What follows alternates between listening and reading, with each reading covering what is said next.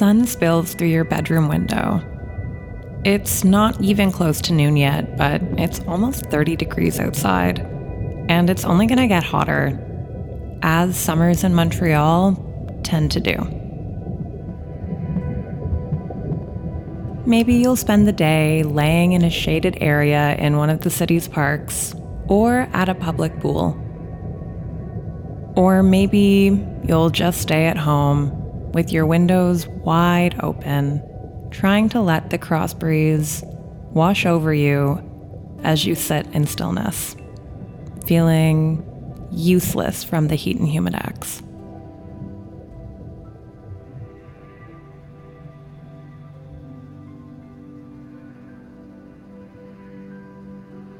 Montreal has what's known as a semi continental climate marked by warm, humid summers and very cold winters.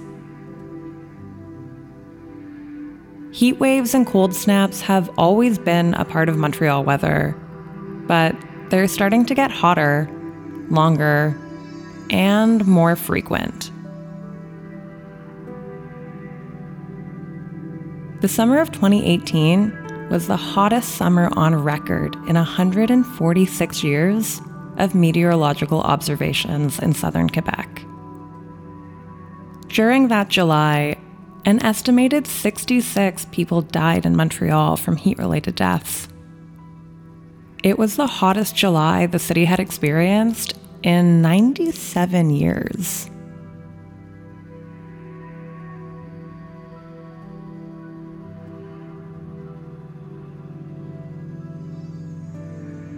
Extreme winter weather and an increase in heat waves are signs of climate change.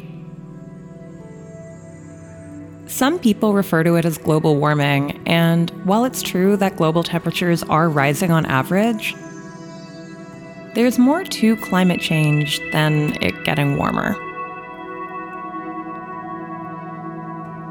Temperatures on Earth begin with warmth from the sun's rays, Around 30% of sunlight is reflected back into space by bright surfaces on Earth, like clouds, snow, and ice. And most of the remaining 70% is absorbed by oceans, land, and atmosphere. The areas that absorb the heat, such as rocks, air, and water, then radiate it back out in all directions. This is a natural greenhouse effect and is actually beneficial.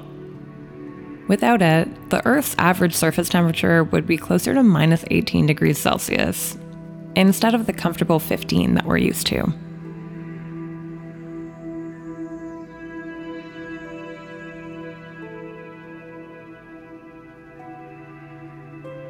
In the last 250 years, we've become dependent on a lot of industrial activities that have artificially raised the concentration of greenhouse gases in the atmosphere. By burning fossil fuels like coal and oil, we've increased the concentration of carbon dioxide in the atmosphere. And by removing natural environments like forests, which absorb that carbon, we're lacking the balance needed to maintain Earth's well being. The stronger the greenhouse effect, the warmer the ocean will be, causing it to expand and sea levels to rise, as well as to partially melt glaciers and ice sheets, which will also increase sea levels.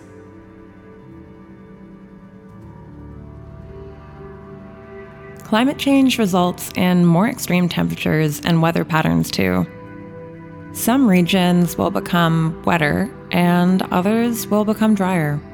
And as droughts, floods, and storms become more commonplace, the increased risk of crop losses will threaten food security worldwide and, by extension, human livelihood.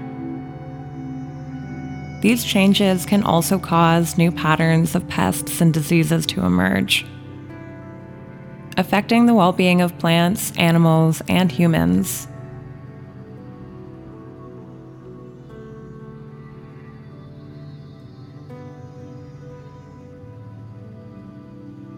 False springs and early heat waves are often something like a reprieve from the deep freeze of Montreal's winters. Feeling the warmth of the sun stream onto your skin might bring something back into you that you nearly forgot existed through all of those cold months. But it's important to pay attention to these changes because they mean so much more than we might realize. In the last 30 years, more than 400 deaths in Montreal have been attributed to heat waves. Heat tests your body's limits, and humidity works against your body's ability to cool itself. When you get hot, your heart rate and your skin temperature rise. Then you sweat. Once it hits the air, the air will evaporate your sweat off your skin and cool you down. But if it's humid, there's less room in the air for your sweat to evaporate into. And without that evaporation, the heat builds in your body, sometimes surpassing its capacity to cope. When your body overheats, you might experience heat stroke. This can come along with some pretty serious side effects, like complications with your central nervous system. Or, in the worst of cases, failure of your cardiovascular and respiratory systems that could possibly lead to death.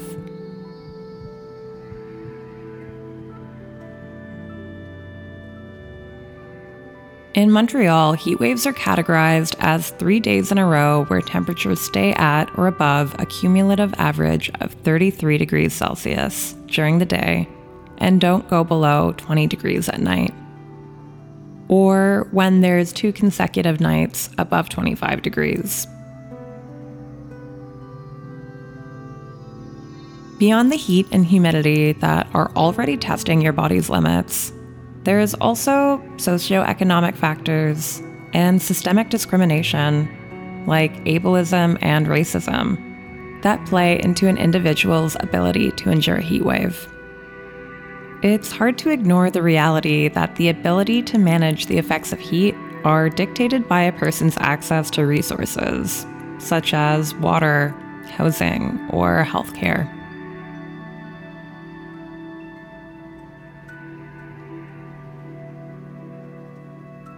Montreal does have a response plan for when heat waves happen.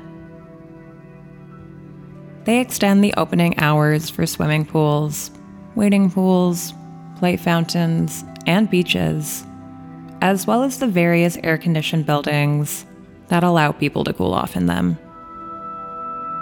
They send out firefighters, police officers, and community members to go door to door, making sure that people are taking measures to reduce heat. They hand out water bottles to homeless people and encourage citizens to stay cool and hydrated. This is all helpful, but there are some gaps in their approach that leave out many of those who are most vulnerable to and impacted by heat. After the deaths in the 2018 heat wave, there was an investigation by the Public Health Department It showed that among those who died, 72% suffered from chronic diseases, 66% were 65 years of age and over, 25% had schizophrenic disorders, and 18% suffered from alcohol or drug addiction. The city talked about developing a register of vulnerable populations to make sure that they were supported in future heat waves but it's quite unclear as to whether or not that has happened.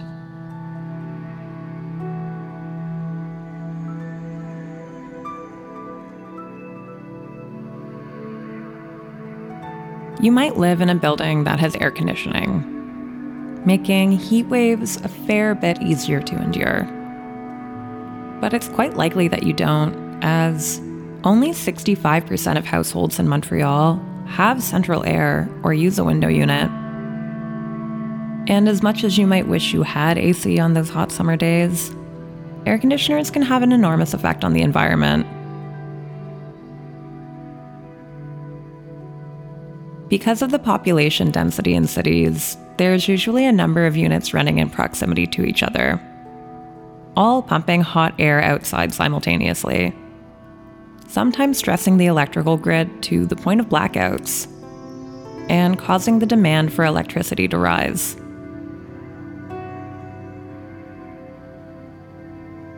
Across Canada, 67% of electricity comes from renewables, and 99% of the electricity that's produced in Quebec comes from renewable sources.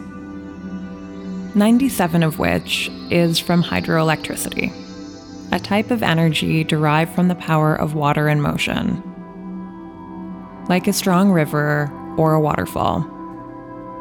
While hydroelectricity is a renewable resource, it's important to remember that with an increase in heat waves can come an increase in droughts, making it harder to generate that hydroelectric power.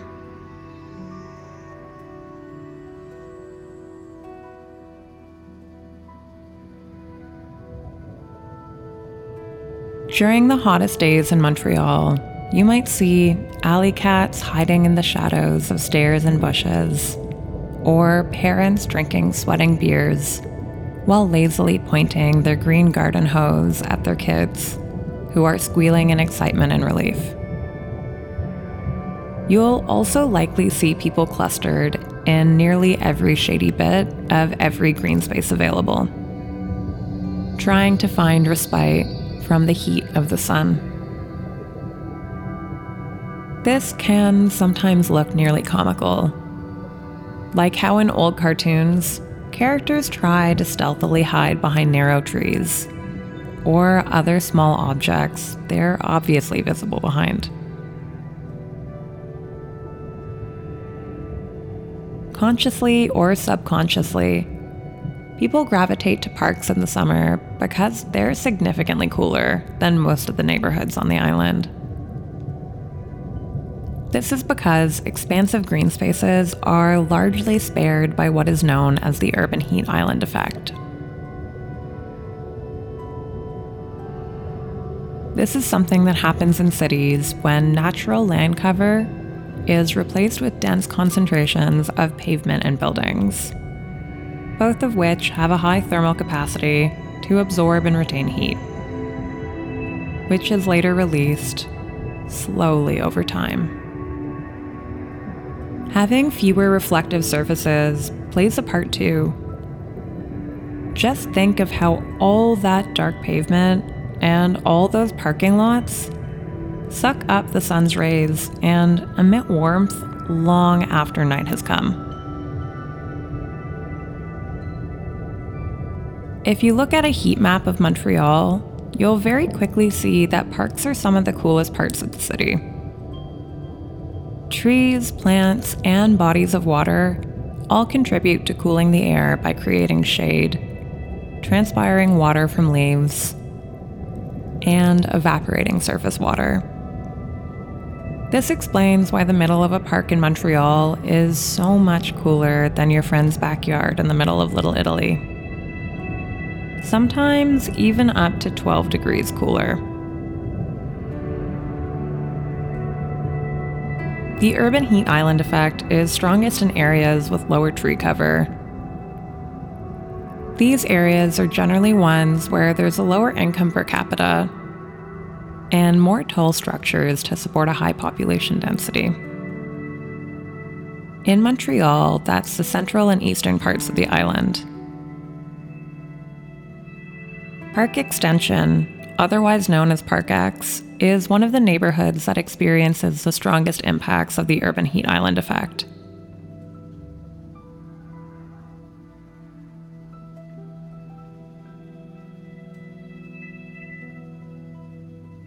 Park X is one of Montreal's and Canada's lowest income neighborhoods, with a population density that rivals Manhattan's. The area is home to one of the highest populations of immigrants and racialized people in the city. And while certain parts of that cultural diversity are celebrated, the community is also subject to systemic and environmental racism. At the western part of the neighborhood, there is a street called Acadie Boulevard. Here you'll find a fence that delineates Park X from the town of Mount Royal, also known as TMR, one of the wealthiest neighborhoods in the city. In addition to being a main artery in the north of the island, Acadie Boulevard also functions as a heat border, dividing the hot concrete covered neighborhood of Park X from the cool tree lined streets of TMR. As is the case with Acadie Boulevard, heat borders tend to follow the demographic lines that separate the lowest income and most vulnerable to heat from the most affluent and air conditioned. During that heat wave in July of 2018, not one of the 66 people who died were in TMR, but three of them were in the first dozen blocks of Park X.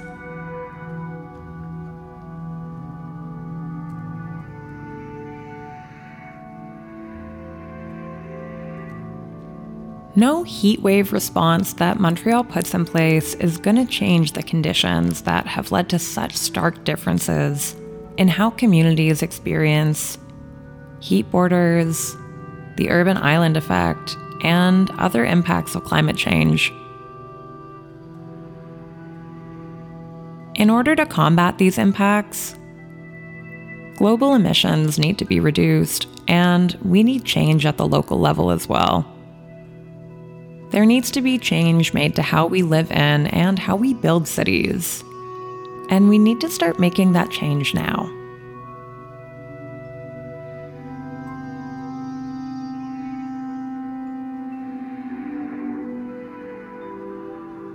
When you walk around the city, imagine what other ways it could be built. What does a heat proofed city even look like? It might involve reducing the number of dark surfaces that absorb the sun. Some of those roofs could have gardens on them. Or maybe we could start by painting some of them white to reflect the sun. It's one very cost effective way to combat these issues. We'll need more regulations to balance green space expansion and reduce urban sprawl. We'll also need to have more climate sensitive designs and materials incorporated into new buildings, as well as passive cooling and good airflow.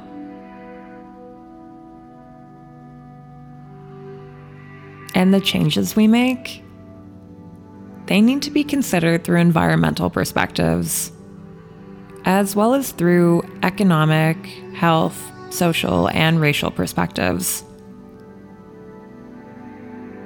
What could our cities be if they were designed to care for the specific needs of the communities who lived in them? And what if those designs were made in consultation with those communities? Greening measures are helpful, but they need to happen in neighborhoods that are in the highest need. The ones that disproportionately experience the effects of climate change.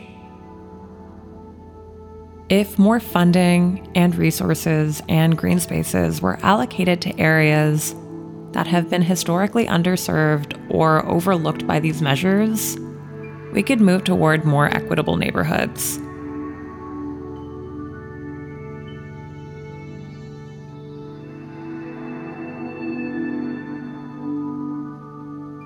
In what other ways could we transform our cities to care for our current moment and for the health and well being of all of our futures?